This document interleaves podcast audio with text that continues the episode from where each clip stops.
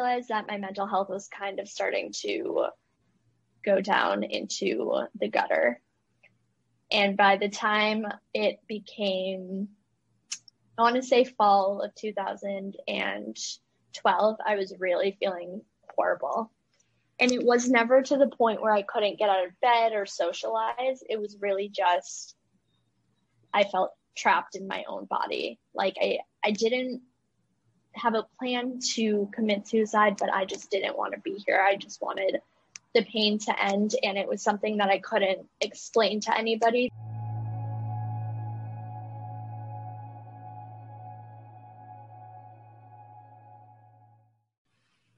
Hey guys, welcome back to Normalize the Conversation. Today I'm here with Ariella Sharf, the founder of 8x1. Thank you so much for joining me.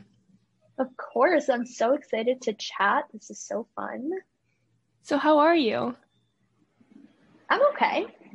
Today I'm okay. I've been very busy. I actually just came to LA to visit for two weeks and within my first week here decided I'm moving here. So I have been in the process of finding an apartment and a job and lots of crazy things happening, but all good things. I love that so much for you. I'm very excited. The sun does wonders for the mind. Right? Yeah, crazy. I love that. I'm getting ready to move out to Cali too. So hopefully we can connect in person. Where do you live right now? I'm in Florida right now. Oh, you are. Okay. That's why you said when you're going to Pepperdine in Cali. For some reason, I thought you were in Cali. That's awesome. Thank you. So tell me about 8 by one Okay, where to begin? Basically, long story short, it was one of those things that I had no plans of ever doing. I was like, I will never be an entrepreneur. I will never start my own company. I don't want to have to take such huge risks when it comes to having things under my name and being accountable for them. That was just kind of a side note. Rewind to while I was in high school, something just didn't feel right. I I don't even really know how to describe it. I wasn't socially awkward. I didn't really have social anxiety, but I just didn't feel like I necessarily fit in. And it was a very uncomfortable feeling. And at that time, nobody spoke about mental health. It wasn't something that was definitely not widely accepted, uh, especially in the school system and when it was time to apply for colleges or apply for a job. And I don't even really remember what came over me, but I kind of just said to my parents, you know, I think I need to speak with a therapist. So I started going to a therapist in high school and I was diagnosed with dysthymia, which is a form of chronic depression. Okay, I felt a little bit better now that I had a name for what I was feeling. And I definitely wasn't walking around being like, oh, guys, by the way, did you know, like, I have dysthymia. It was still not spoken about, but just internally, I felt better knowing that I wasn't a crazy person. Fast forward to a few years after I started going to therapy, I started college in the fall of 2011. My very first semester, I actually was in London, England. And everyone who was there with me on my program was to go back to Northeastern University in Boston in the spring totally fine. Was excited to go to a new city that I'd never been to before. London is definitely a gloomy city, like everybody says, and it did not really do great things for my mental health. So came back to Boston the following semester and was just trying to still get acclimated to college life in general. So not only was I now a freshman who was new to campus during the second semester, I was a freshman, period. I also was in my first relationship. It was long distance, just a lot of weird things, big life changes happening.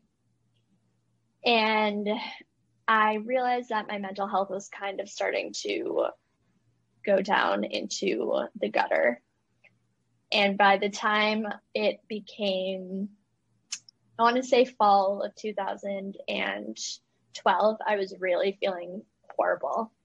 And it was never to the point where I couldn't get out of bed or socialize. It was really just, I felt trapped in my own body. Like I, I didn't have a plan to commit suicide, but I just didn't want to be here. I just wanted the pain to end. And it was something that I couldn't explain to anybody because it's automatically a trigger for them to be like, oh no, something bad is going to happen. But I'm sure, as you can relate to, it's just a cry for help and a way to try and figure out what help is best for you. Exactly. So by the time spring of 2013 came, my relationship ended. Obviously, I thought my world was going to end, even though it was obviously not going to end. It was just a lot of things happening at once. Relationship, school was a lot. I didn't know what I wanted to study. I mean, I still don't know what I want to study, even though we're way past the undergrad stages. And I had a mental breakdown. And my mom just came to visit me for a weekend while I was in Boston. I couldn't stop crying and I felt like I was just so out of control. And I'd spoken to my therapist at the time and I said, I I think I need to go to the hospital. And she said, give it the night. If you're still feeling like you need to go to the hospital tomorrow, we'll talk again and come up with a plan. So I was like, okay, I'll try and get it together. My mom was supposed to fly back home. And as she was leaving the hotel, I just started hysterical crying. And I said, you can't leave. Like, I need to go to the hospital. I, I want to die, basically. And obviously, no parent wants to hear their child say that. And no parent really knows how to react when their child says that. So she said, I'm going to miss my flight. You can't do this to me now. Like, I have to go to the airport. And I said, okay, fine. So she had left, and a couple of my best friends had come, picked me up, and we were on our way to the hospital. And somehow my dad got wind of the whole situation, called me, said, turn around, don't go there, it's a trap, and convinced my mom to come back. My mom came back. I stayed with her for a night in the hotel, woke up the next morning and said, no, like, I feel the same. We have to go to the hospital. Went to the hospital, walked in, and I honestly, I feel like I blacked out. I'm not even sure what my mom had said to the receptionist, but it was as if like someone had just walked in and was going to be a danger to everyone in the hospital. It was like, okay, we got to get this girl into a room. Immediately took me right into a room. It was a glass wall with a glass door so you could see everything in there. They put a cage on all of the medical equipment. I was freaking out because I was like, I'm I'm a harmless human being. I could not even ever hurt a fly and I don't want to hurt myself. I just I feel lost. So uh, I was in the emergency room for about eight hours and my mom went and got a few magazines and some candy and whatever just to try and make me feel a little more normal because obviously nothing about the situation was normal. I was evaluated by um, the psychi- psychiatrist that was on call, and they ended up deciding that I should be transferred to McLean Hospital, which is outside of Boston. I'm not sure if you've ever seen the movie Girl Interrupted. I have with Angelina Jolie. You should watch it. It's a great movie, but basically, it's about a psychiatric hospital, and she's in a psychiatric hospital, and the hospital that I went to was actually the hospital that the movie was based on. Oh, that's cool. Yeah, so so now when I tell people my story, I'm like, yeah, well, I mean, by the way, this movie was based on this hospital, like claim to fame. So I was transferred to McLean. I think I got there, it was probably like one in the morning at this point. First time I'd ever been in an ambulance. And I was waiting in the waiting room. My mom had come with me. And then when they came down to take me up to my unit, they basically said, like, your mom can't come with you. I was like, okay. Had no idea what was about to happen, no clue what I was getting into. Rewind just a little bit. I find pennies everywhere. They literally just appear. I would be in Canada and an American penny would just appear heads up. Like I would just start collecting them.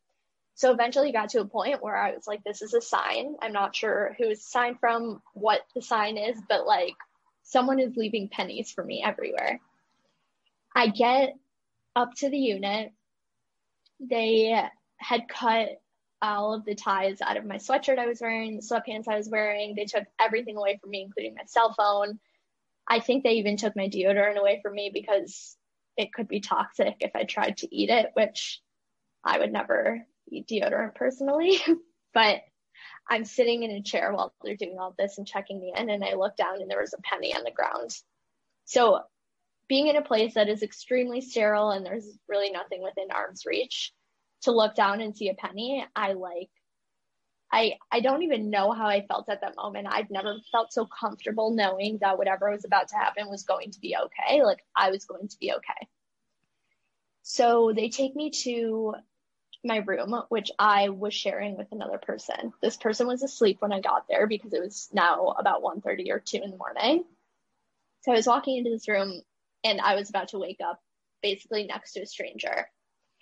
I get to the room and they put, I thought this was actually very cute. They put name tags on the doors and they were kind of like little artistic name tags on construction paper or something.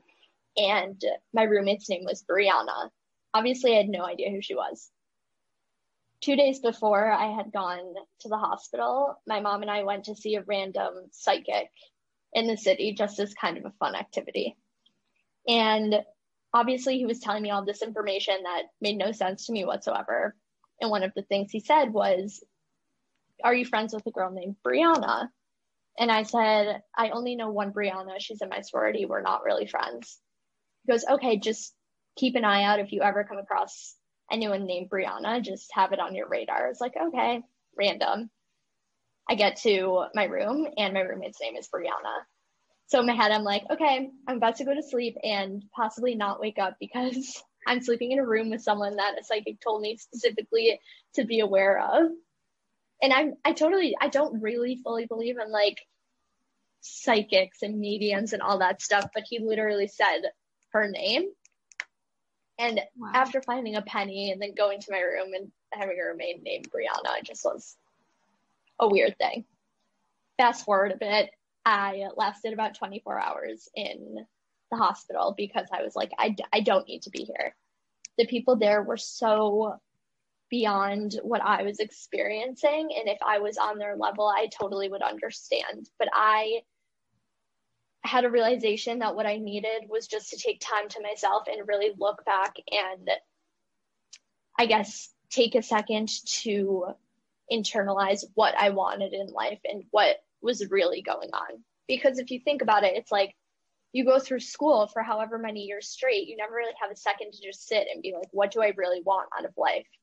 Very true. So I left the hospital after having to pull a lot of strings and I went to my parents' house. I was supposed to be there for about a week and one day I just said, I can't go back to school right now. I need to stay home. I need to take care of my mental health. I I don't want to disappoint anybody, but I also don't want to be in this state while I'm supposed to have the best years of my life at college. Yeah. My parents agreed after getting a little bit heated, and then I ended up taking a semester off of school. And I, for the first like couple of months, I was literally a zombie, as I'm sure you can relate to. When you're depressed or anxious, it's just like nothing in the world matters. You can't, you can't even really sit there and concentrate on watching TV, even though everyone says, "Oh my god, I would love to just sit and watch TV all day." I'm like, no, like you're not actually watching, you're looking. You're seeing things, but they're not registering because you're just so stuck in your head after a few months, I started feeling better. I started talking to a psychiatrist. It was my first time on medication. And I started getting really bored. And I loved doing crafts. So I had a huge jar of pennies in my parents' room from the ones that I collected. And I made a bracelet out of a penny. So I took uh, a drill and I put a hole on either side and tied a piece of string on it. And I wore it as a bracelet and I just pretended I got this really cool fashionable bracelet from this new company and I didn't really I don't know why I thought that it would be a good idea to just like fake this business idea because people genuinely became interested in it. they were like, Where did you get that bracelet? Like, it's so cool. It's so fun. I want to buy it as a gift. And I was like, Oh, it's from this really cool new company called Heads Up for Charity. I had no idea what I was doing, not a clue. Fast forward really extremely fast, I created a company that at that point was called Heads Up for Charity. And my goal was to create a brand that was charitable. So I wasn't even creating a company to make money off of it necessarily. So each bracelet was a different color and it would support a different charity. I started with just the penny bracelets. Then I started expanding. I've always been really into fashion. I've worked at a few different brands. I knew how to source things. And about a year later, I had done a million different events for tons of colleges, tons of organizations, and was able to donate over $25,000 to over 20 organizations, which was awesome. And I still don't know what I'm doing at this point, but my mental health journey led me to that point. And it gave me the confidence to know that like regardless of what you feel in this exact moment if you think that something is not going to work out in your favor it might not. But that doesn't mean that something else that is better isn't coming. Exactly. so while i had heads up for charity also stop me if this is way too long. I feel like you i have so much good. information. okay I had a heads up for charity and I went back to college. So I went back to college with a new full time job and I was a full time student. And it got to the point where I was like, I I didn't mean to make business, but now I have a business. I don't want it to just like fizzle away because I had something really good, but I also want to concentrate on school. So I had to kind of put heads up on the back burner for a little while, finish school, graduated, got my degree, and I moved to Toronto right after I graduated. In between graduating and today, I've had a lot of life changing experiences. I had my first job when I was there. I had an experience having to get permanent residency while I was there. I, what else? Just like I lived in my first apartment alone while I was there. And I mean, this is all within the past five years, so some of it is more recent. But everyone was begging me to bring back my company. And in my head, I was thinking, oh, like, so much work. I don't know what I'm doing. I don't know if I really want to. But then in the back of my mind, I was I was convincing myself that I was just being an idiot. I was like, what am I thinking? Everyone clearly thinks that what I had going was great. I should just be confident in myself. End of story. So I started 8 by 1 basically just rebranded Heads Up for Charity. It's exactly the same business model. Every sale supports charity, and 8 by 1 represents 8 billion people in the world and one person it takes to change it. I love that. So yeah, I don't, I honestly, I don't even know how that name came. I think I was crafting one night with a friend because I guess that's what you do when you're in your mid 20s, early 30s. And we were sitting outside on the balcony having a glass of wine and just beading bracelets. And I'd made one bracelet that had eight colored beads on it, and the rest were gold beads, and another bracelet with one gold bead and the rest color beads. And then it was like, hey, I think I just came up with my next business idea. So I just I ran with it and I still don't know what I'm doing. Like everyone always asks me, well, how do you know how to start a clothing line? How do you know how to build an email list? How do you know how to make a website? How do you know how to do basics such as like your taxes? Like I I literally don't know. So then when I start talking about mental health and how, how it all tied into this, it's one of those things that people are almost in shock when I say I've generalized anxiety disorder and depression. Because as you know, the stigma is very real. And when you say that out loud, people just have this image in their head of people with mental illness being crazy. Exactly. And I think one of the most common things I get when I say that I live with um, depression or anxiety or bipolar disorder is you don't look like it. But and then you say, like? what does it look like? Exactly. And I used to take offense to that. But then I realized it's because people are just not educated enough to know that you can't see it. Like you really can't see it. And it does not mean that a person can't be extremely successful. It does not mean that they can't lead a normal, whatever normal means, a normal life. It's simply an internal battle, which everyone has, whether they like to admit it or not. Nobody's perfect. So I began changing the narrative that I told myself when I would get offended when someone would say, Well, you don't look like it. And I said, It has nothing to do with me. It has everything to do with them and how they grew up and what they know, but it's not their fault. So, back to what you're doing with inspiring my generation is I honestly, at your age, I was like, oh my God, I should be married by now. I should be living in a house. Like, I should be having kids. To know exactly what you need to do to change the story about around mental health is so important and so incredible. When I was I you were I think I was a few years younger than you are now.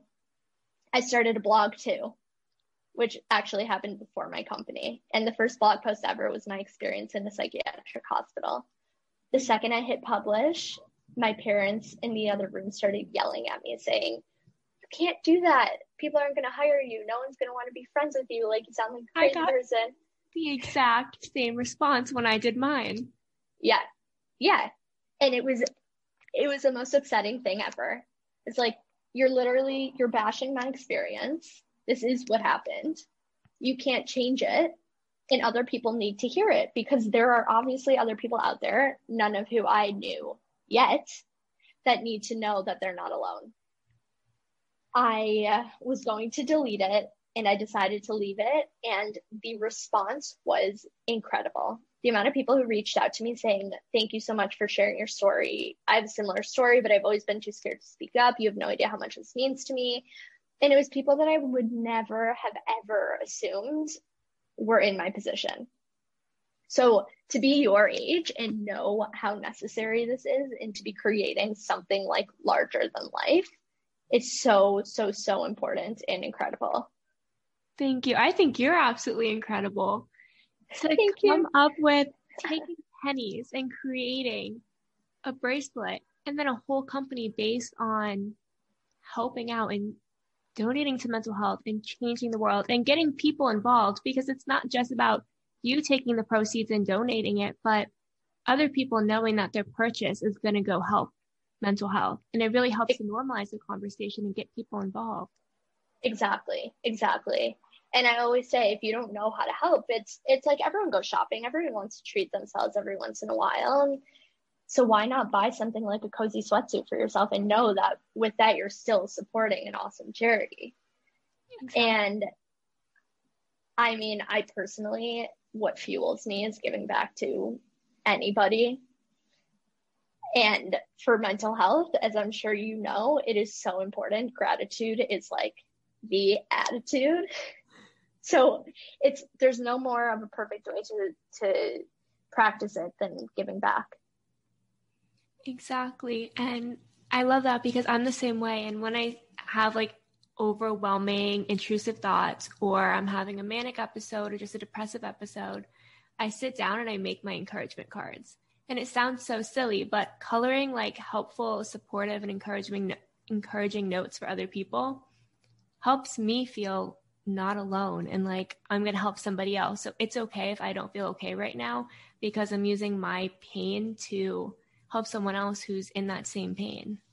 Exactly. And I'm sure after even making one card, you probably feel better. Exactly. It's incredible to help people and to be not necessarily grateful for how you're feeling when you're feeling down, but being grateful that you have the tools to help yourself get through it and to help others.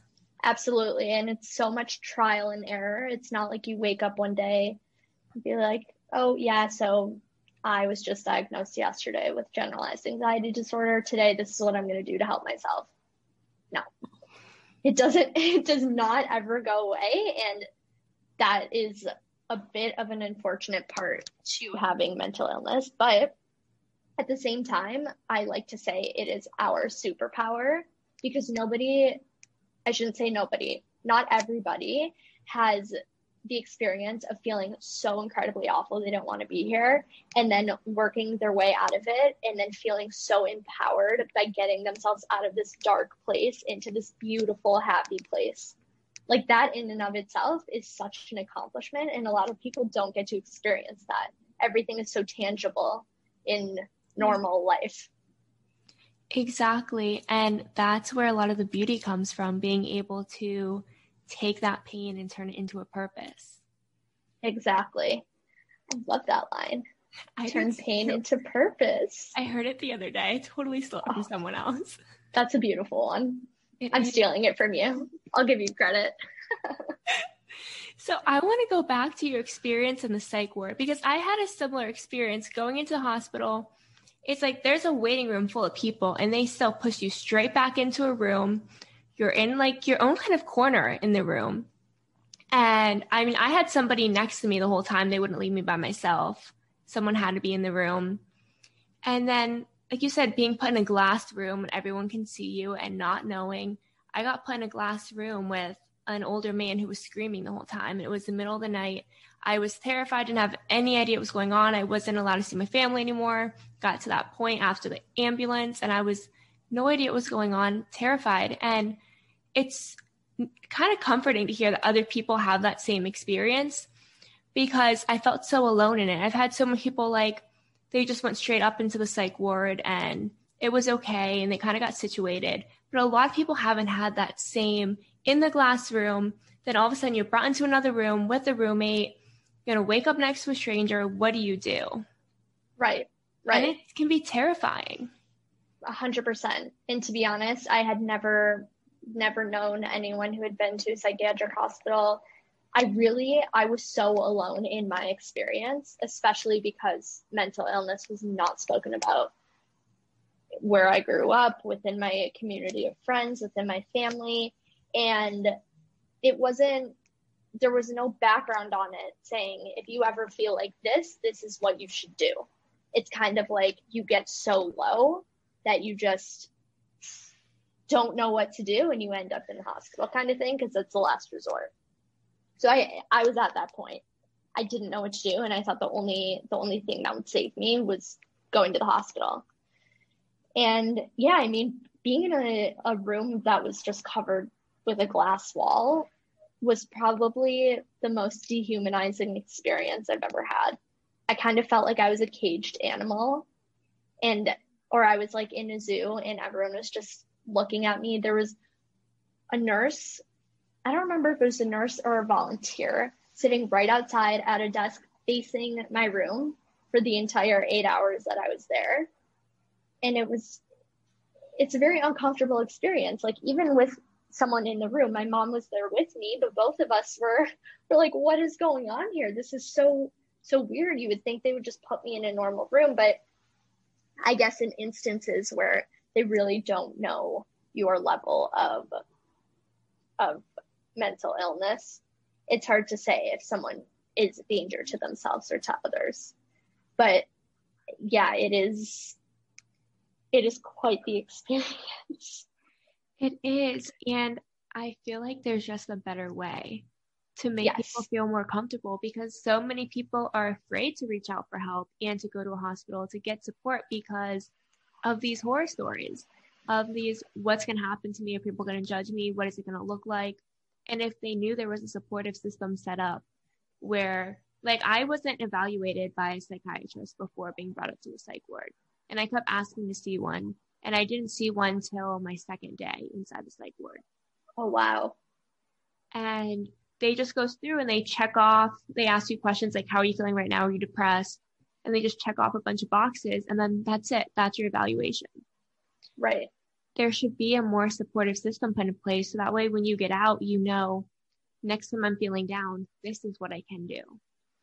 These are the yeah. tools i have because a lot of times you come out of the psych ward and you're like well now what? I still don't know what to do. A hundred percent. It's interesting that you say that. I was watching a documentary the other day and oh, I forget which one it was. And a man who had previously been in prison started volunteering for an organization that basically picks prisoners up as they're uh, being let out of jail, takes them to their first meal, buys them their first outfit, and just helps them acclimate into society again. But I almost I almost feel like someone needs to come up with how to do that for someone who has experienced a mental health crisis because it's not about acclimating to how to go to a grocery store or you know set up a phone a phone line or anything like that but it's what happens if this happens again and who do i talk to to avoid getting there? And you're you're totally in your own world. Yes they can give you a phone number and say call this line if you ever feel suicidal or we're going to refer you to a therapist or a psychiatrist. And it's like okay but these these are people who are out in the community. Yes i understand to help someone like me but where are the people who have experienced this before who can help me right now with what i'm going through so it's almost like a, a network of people who have been there done that kind of thing exactly and all that really goes back into being able to end the stigma so that we can have conversations. Because if people could speak openly about their experiences without this fear of being judged by their friends, their loved ones, society as a whole, I think we'd be able to have that support and have that community. 100%. And I'm sure that you could probably relate to this as well, as much as you and I are people who speak about it all the time and so openly, and we're here to help anybody who may need it. It's still hard it it gets easier, but it's still hard. And I think that the problem is that people think that the second you start talking about it, it's automatically comfortable. But it really it doesn't get comfortable. You have to be comfortable with being uncomfortable so that we can get to the point of, you know, Joe Schmo, who has never spoken about his story out loud, being comfortable enough to speak about it, even if it's one time. And the stigma is I feel like it's getting into this weird cycle where there was just the stigma and now it's just everyone talking about how to end the stigma and we still talk about the stigma because we're talking about how to end the stigma so it almost just needs to get to a point where it's like what's up like are you depressed today How's your anxiety been not oh, like, I know this might be a touchy subject, but like, I don't want the stigma to be a thing. Like, how are you feeling? Instead of like tiptoeing around it, we just gotta like do it, which is what you're doing so seamlessly and is amazing. But yeah, it's, it's all about, you know, shattering the glass ceilings that have been created. I completely agree. And even the question, how are you, has become a greeting. It's not a real, genuine question. We've done everything we can in society to kind of perpetuate this taboo feeling around mental health. Like, how are you should be a question of how are you feeling? How are you doing? And instead it's, hey, how are you? Fine, you, and walk away. Yeah. Yeah. And that's something I've begun begun to train myself on when someone asks me how I am, instead of saying, I'm fine or I'm good. I actually take a second to really think about how I am. And even if it's someone who is a stranger like you were before this call, I will take the time to actually tell them how I am. I mean, you're asking. You yeah. might want to know, you might not care to know, but you asked me, so I'm going to answer it honestly. I I think that we're definitely making the right moves as a society to to step in the right direction towards not making these conversations uncomfortable and making them just normal and and saving people from feeling embarrassed to actually talk about how they feel. Because it's it's not embarrassing. It's life. If you feel good all of the time you're lying. You're either lying to whoever is asking you or you're lying to yourself. Exactly. so yeah it's it's a, a problem that now more than ever is definitely going to be an issue because of the pandemic obviously it's a good thing and a bad thing. People are now recognizing how important mental health is, but there are going to be so many people who have never had to deal with it before who are going to be stuck and struggling. And it would have been amazing if we had already had these tools and resources put together for everyone. But now we're kind of seeing everyone's in the same boat. No one knows what to do. Exactly. How do you cope? What is coping? Is it okay to feel sad? Am I feeling too sad? What does this mean? Can I reach out for help? The wait to get into a therapist today because everybody wants to see one. It's everyone's now stuck in that same boat of what's next? What do I do? Yeah. Right. Right. And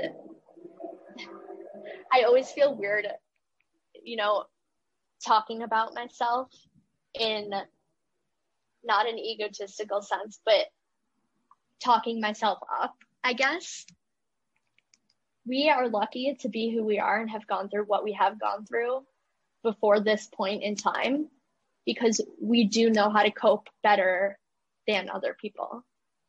So the other people who are going to need support are going to come to us. Obviously, I can't tell them what how to feel in a pandemic. I don't know how I'm supposed to feel during a pandemic, but but at least we know when you're feeling a certain way, you should do this, this, and this. Exactly. And when I had posted something on my story that I was having just an episode of depression, you were one of two people who reached out to me and were like, I'm here for you. I know what you're going through. I just got the chills. you don't know how much that meant to me because I'm so big on talking about mental health. I'm completely honest and open. And yet, if I reach out to anybody and I'm like, I'm feeling depressed, be like, okay. You know, it's like yeah. I roll, like, of course you are. You want attention. Right. And for you to be like, I know what you're going through. I'm here for you. And then you checked in. And if everybody could do that for a stranger, for a friend, for a loved one, for anyone, the world would be a much better place. Maybe we should start an Instagram challenge. The check-in challenge. I love that. Right? Even if it's not if someone's having a bad day, if someone's just having like whatever t- kind of day they are. Today I'm having a great day. It's sunny outside. I'm next to a palm tree. Like if someone just messaged me being like, "Hey, like how are you?" and it wasn't necessarily someone in my network, I think that'd be the coolest thing ever. I agree. We should do this. Okay, the check-in challenge. Let's do it. Started here. Seriously. Oh my god, I love it. I do too. Ariella, yeah, thank you. Oh, sorry. You can talk. Oh no.